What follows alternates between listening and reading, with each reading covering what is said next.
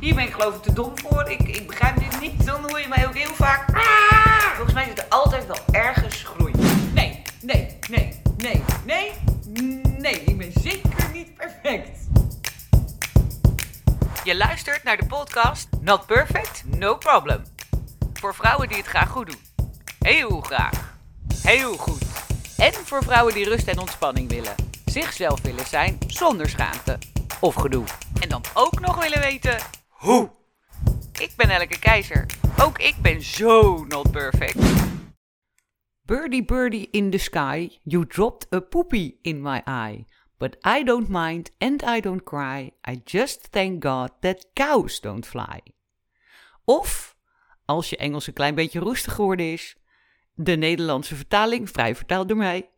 Vogeltje, vogeltje in de lucht, je liet een poepje vallen tijdens je vlucht, recht in mijn oog. Maar je hebt me niet boos gekregen. Ik ben alleen ontzettend blij dat God de koeien geen vleugels heeft gegeven. Van harte welkom bij de twintigste aflevering van de podcast Not Perfect, No Problem. En het gedichtje wat ik je net vertelde, komt uit mijn agenda van, nou, ik durf het niet eens te zeggen, maar in elk geval, ik zat op de middelbare school.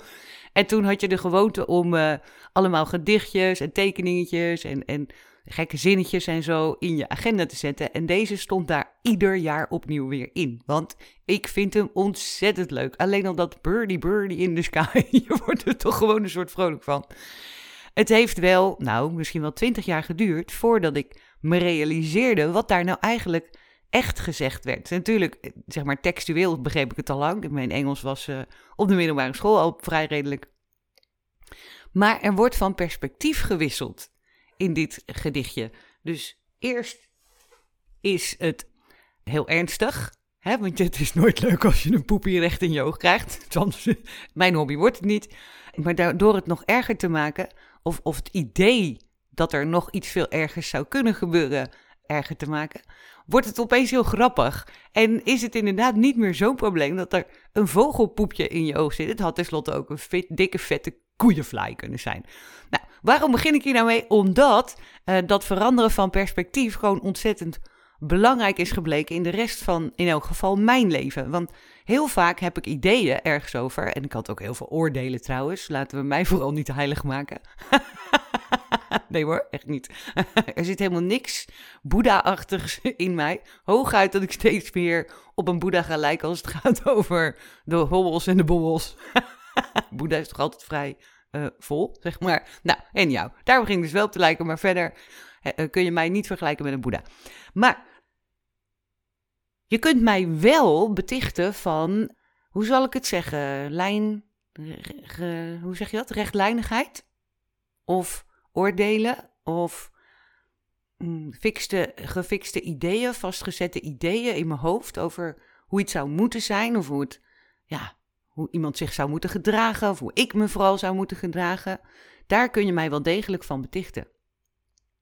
En, en de afgelopen week kwam ik daar ook achter, weer achter zou ik eigenlijk moeten zeggen, doordat ik bij mijn moeder ging eten. Nou, we weten allemaal, althans, zo niet, gefeliciteerd. Maar ik hoor in mijn praktijk heel vaak van mensen terug dat ze het eh, met hun ouders best wel lastig vinden. De communicatie, elkaar begrijpen, oplijnen, compassie, ook best wel een lastig ding. En ik ben natuurlijk niet anders dan anderen, dus ik heb daar ook last van. De relatie met mijn ouders is niet altijd even goed geweest. Op dit moment is hij, uh, nou, categorie heel behoorlijk. Maar dan helpt het wel als we elkaar niet al te vaak zien. En als ik, als ik daar ben, mijn gedrag een beetje aanpas. En ik weet heel zeker, zouden mijn ouders dit luisteren, wat ze overigens niet doen, dan zouden die denken, huh? dus wij krijgen de aangepaste versie, maar die vinden we al zo heftig. en zo zie je maar dat ieder perspectief is anders. Wist je trouwens dat als je zeven mensen, mogen er ook acht of zes zijn, net hoeveel eromheen passen, om een druppel water heen zou zetten en je laat er de zon op schijnen. En je vraagt aan al die mensen één voor één, welke kleur zie jij dat ze alle zeven een andere kleur opnoemen? En ze hebben alle zeven gelijk. Want ze zien ook concreet alle zeven een andere kleur. Dat heeft te maken met hoe licht in een druppel water gebroken en weerkaatst wordt, waardoor het bij iedereen zeg maar op een andere frequentie en daarmee op een andere kleur en dus een andere waarheid binnenkomt. Dus iedereen heeft zo zijn eigen waarheid en ik heb ook mijn eigen waarheid. En niet altijd heb ik natuurlijk gelijk. Echt niet, keizer. Nee, echt niet. uh, het doet echt zeer om het te moeten toegeven, maar ook ik heb niet altijd gelijk. Trouwens, dit houden we even onder ons. Ik zeg het vooral niet tegen mijn kinderen, want ik probeer hun nog steeds soms redelijk succesvol wijs te maken dat ik altijd gelijk. Mama heeft altijd gelijk. Ja, regel 1, mama heeft altijd gelijk. Alle andere regels vervallen direct. Mama heeft gewoon altijd gelijk. Dus uh, daar houden we allemaal even lekker ons mond over. Maar in elk geval, dus ik heb niet altijd gelijk. Nou, dus ik zit bij mijn uh, moeder aan tafel en mijn hele gezin is daar aanwezig. We hadden familiediner, of hoe zeg je zoiets, we aten met z'n allen.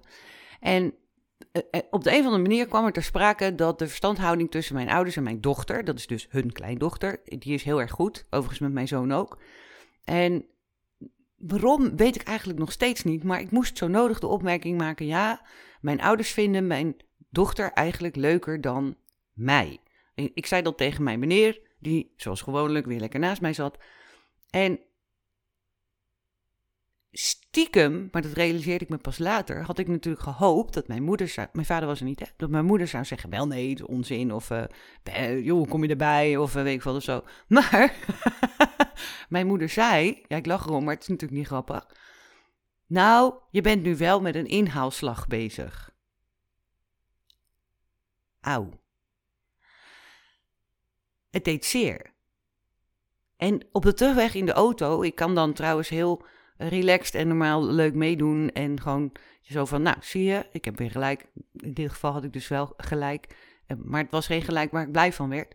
En op de terugweg in de auto ga ik er dan over nadenken. Jeetje, één, waarom zei ik dit? Ja, ik had natuurlijk ook niet kunnen zeggen, dan was er niks aan de hand geweest. Dan hadden we gewoon een hele lichte, luchtige, relaxte avond gehad met elkaar. Wat het overigens verder ook wel gewoon was. En twee, waarom raakt het me zo als zij dat zo zegt? Je bent met een inhaalslag bezig. En we hebben het dan over een soort sympathie-inhaalslag. Terwijl ik voor mijn gevoel nooit anders geweest ben, niet werkelijk anders geweest ben dan dat ik nu ben. Ik bedoel, ja, nou ja, oké. Dus dat luidruchtige zat er altijd al een beetje in. En dat spontane zat er altijd al een beetje in. En dat impulsieve zat er altijd al in. En, en nou, heel vroeger niet trouwens. Toen ik op de lagere school zat, toen was ik heel verlegen. Kan je nou niks meer bij voorstellen, maar het was wel echt zo. Hoewel ik toen bijvoorbeeld ook al bijna elke week sluiting op een podium klom. En, en als er ook maar iets te doen was of zo, dan was ik van de partij. En, en, maar ik was ook het meisje wat, wat het bord schoonveegde voor de meester. Vind je het nou niet schattig? Ja, dat deed ik dus ook. Nou, hoe dan ook. Dus dat mens is, is opgegroeid, groter geworden, inmiddels nou, redelijk volwassen. En, en niet werkelijk wezenlijk veranderd. Ik heb wel veel geleerd, ik heb wel veel meer wijsheid gekregen. Zeg je dat van jezelf, dat je wijs bent? Ja, dat zeg ik tegenwoordig van mezelf, dat ik een beetje wijs ben. Ik zeg ook net zo makkelijk van mezelf dat ik niet helemaal wijs ben. Dus waarom niet? Weet je, het is niet zo. Het zou toch heel raar zijn als ik in de loop van de tijd helemaal niks geleerd had en helemaal geen wijsheid had opgedaan.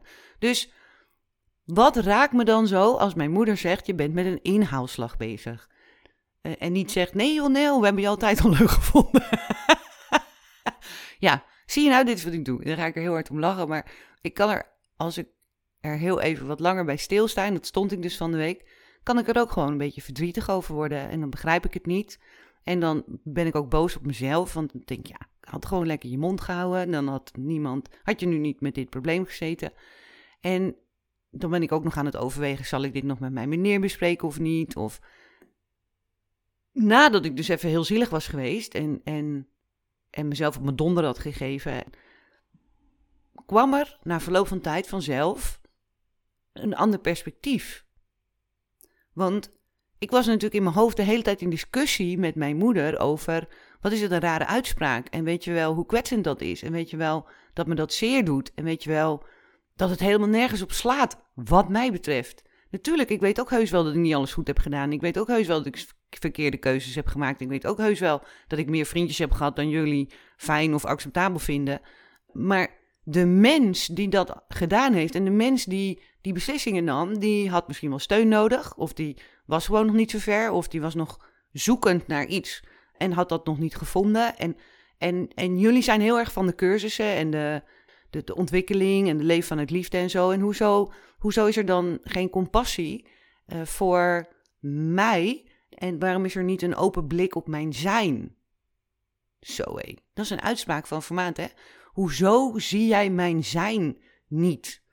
En met dat ik dat denk, realiseer ik me, keizer, je ziet het zelf ook niet.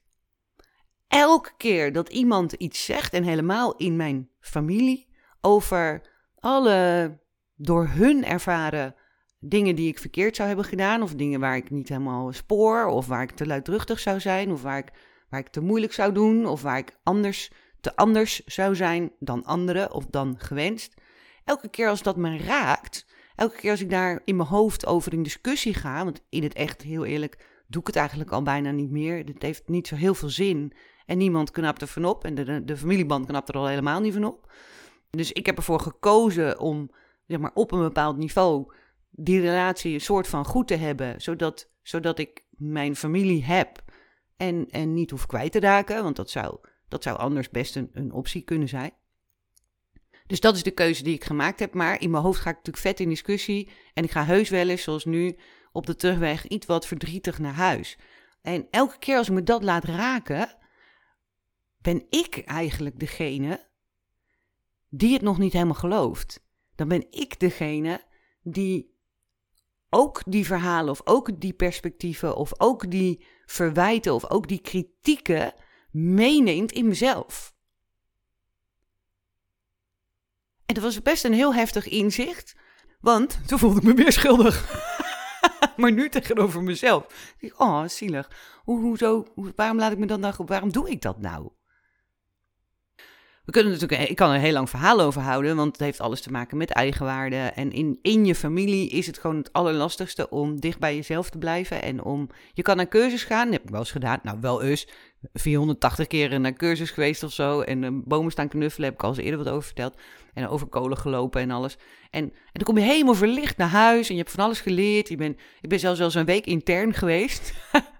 En het was, het was trouwens heel, heel helpend en heel nuttig. Dus ik kom helemaal, nou bijna zwevend, uh, ging naar huis. Ik had de auto al niet meer nodig, weet je wel. Ik, ging gewoon op, op, ja, op, op verlichting kwam ik terug uh, naar huis. En ik was helemaal, ik zag het helemaal zitten. En nou, het ging meteen toepassen op van alles en nog wat. En dat ging ook best wel heel oké. Totdat ik natuurlijk weer met mijn familie om tafel zit, of in de kring of whatever. En dan, en dan lijkt het wel alsof alle kennis en kunde en alle dingen die ik heb geleerd en alle verlichting ook. Nou, alle lichten gingen meteen uit. Boem, boem, boem, boem, boem. Niks LED, niks, niks Philips, niks. Nee joh, het was gewoon één groot zwart donker gat. Geen sterren in de te zien ook nog. Want dan verval ik gewoon weer helemaal in mijn oude gedrag en in mijn oude patronen en in mijn oude denkwijzes en in mijn... Dus het is ook niet zo raar dat mijn ouders dat ook hebben. Die hebben nog steeds een... een nou, die hebben ook een soort constructie in hun hoofd gemaakt over wie ik ben en hoe ik me gedraag en, en wie, ik, wie ik... Nou, weet niet of ze ook over mijn kern hebben nagedacht, maar als ze dat hebben gedaan, hebben ze daar ook een heel idee over geconstrueerd. En alles wat vervolgens gebeurt, is bevestigend aan dat beeld. dat is hun perspectief. Dus alles wat, wat ik doe, of wat ik zeg, of wat, wat mij overkomt, of uh, waar ik voor kies, of uh, al dan niet dom. Want, uh, past bij het construct dat zij in hun hoofd hebben gemaakt over wie ik volgens hen zou zijn. En ze hebben ook een heel construct gemaakt over hoe het zou moeten en hoe de ideale dochter eruit ziet en, en wat die dan allemaal doet en, en waar, hoe succesvol die is en waar ze dan precies succesvol in is enzovoort enzovoort enzovoort. Dus die, die vinken ook alles daaraan af. Maar ik had daar dus verwijten over en ik heb daar, nou had, heb, nou je ziet, ik, ik, het is nog niet helemaal geland, maar ik wil hem toch alvast met je delen. Dus ik heb daar ook een hele constructie weer over gemaakt. Hoe gemeen dat is, of hoe niet oké dat is, of hoe oneerlijk, of hoe unfair, of hoe, hoe, hoe het anders zou moeten zijn. En, en, want ik heb een idee over hoe een vader en een moeder en bla bla bla. Nou, en dat is natuurlijk net zo dom, of net zo onhandig, of net zo eh, niet zo handig. Dus, want ik wil ook een beetje lief zijn voor mezelf. En, en ik probeer altijd wel met compassie en, en een open blik iedereen tegemoet te treden. Maar ik realiseerde me dus dat ik dat zelf ook heel lastig vind in, binnen familie. Dus heb ik me voorgenomen, om te beginnen heb ik even tegen mezelf gezegd: hier gaan we even lekker mee stoppen. Dit is, nu hebben we dit inzicht. Je, je, ik, ik heb me dat nu echt wel, ben me dat heel erg eigen aan het maken. Vanaf nu vertel ik mezelf een ander verhaal. Vanaf nu pak ik een ander perspectief. Dus zij mogen gewoon blijven en zijn wie zij zijn. Overigens, ik weet niet of je het is opgevallen in het leven, maar het is sowieso redelijk zinloos om een ander te willen veranderen. Je kan het proberen hoor, mag je van mij doen als je tijd over hebt. Maar het gaat je van zijn leven niet lukken. Alleen die ander kan beslissen, ik wil veranderen. En het enige wat wij kunnen doen als, ja, hoe zeg je het, omgeving is gewoon ruimte houden voor die ander waarbinnen die mag veranderen. En zou iemand dan veranderen of willen veranderen, dan staan we met open armen klaar. En jammer dat dit geen beeldpodcast is, want anders zou je zien dat ik nu ook mijn armen gewoon helemaal wijd doe. Dus ik sta voor je klaar als jij zover bent om te veranderen. En tot die tijd is het oké. En dat geldt ook voor mezelf. Dus ik mag ook veranderen op de momenten dat het mij past, of dat ik de les geleerd heb, of dat ik een inzicht heb gekregen, of dat de pijn me te groot geworden is, dat kan ook. En dan sta ik ook voor mezelf met open armen klaar. Dan mag ik ook een, een, een opleiding gaan doen die daarbij past, bij dat nieuwe inzicht. Of dan mag ik, weet ik veel, gewoon even lekker op de bank gaan zitten. Of de, en vooral in, in mijn zijn. Kun je me nog een beetje volgen? Dus, dus dat op de bank gaan zitten wil niet zeggen dat ik concreet op de bank zit. Ja, soms wel. Want ik ben ook heus wel gek op Netflix en zo. En lezen en kleuren en nou, afgeleid. Maar vooral in mijn zijn even rustig op de bank gaan zitten. Ik hoef niet voor ieder ding in stelling. Ik hoef niet voor ieder ding in gevecht. Ik hoef die discussies niet te voeren. Ik hoef niet ieder kritiekpuntje te weerleggen. Het is helemaal niet zo. En, uh, weet je. Ik weet niet of jij dat ook hebt, maar hele gesprekken kan ik in mijn hoofd voeren. En een keer of tien. En het is dodelijk vermoeiend ook nog. En ik schiet er niks mee op. Eén, ik, ik, voer dat gesprek niet in het echt. En twee, het gesprek verandert niet. Ik ben 50.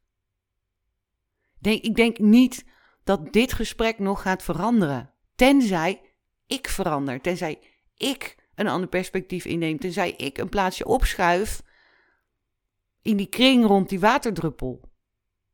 Dus van paars naar rood, of van rood naar geel, of van geel naar groen, of van groen naar roze. Weet je wat? Ik kies voor roze.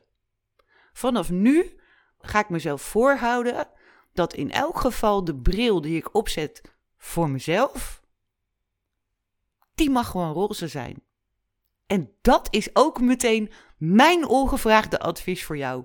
Zet de aankomende week een roze bril op als je naar jezelf kijkt. Zet een roze bril op als er mensen iets van jou vinden waar je het niet mee eens bent, waarvan je zelfs 100% zeker weet dat het niet waar is. Who cares? Niks komt meer voorbij jouw roze bril. Dan hoop ik dat je volgende week weer meeluistert. Dat er nog plek is op je hoofd en in je oren, want daar staat natuurlijk een fantastische roze bril.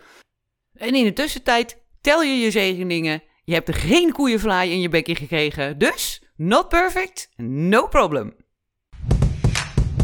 Nou, dat is jammer. Het zit er alweer op.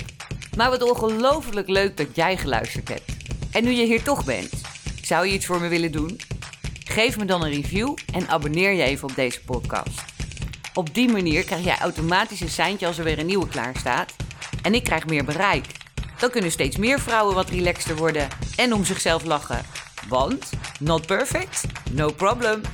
En ken jij er nou ook zo eentje die dat wel kan gebruiken?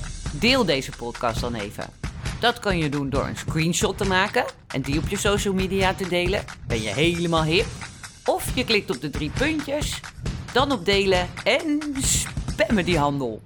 Is een weekje nou te lang en ben je bang dat je de vibe kwijtraakt? Volg me dan op Instagram voor meer inspiratie. Via Nelleke Not Perfect. Ik kijk naar je uit. En wil je me heel graag persoonlijk iets vertellen of een vraag stellen? Mail dan naar nelleke@notperfectnoproblem.nl. Ik geef je altijd antwoord.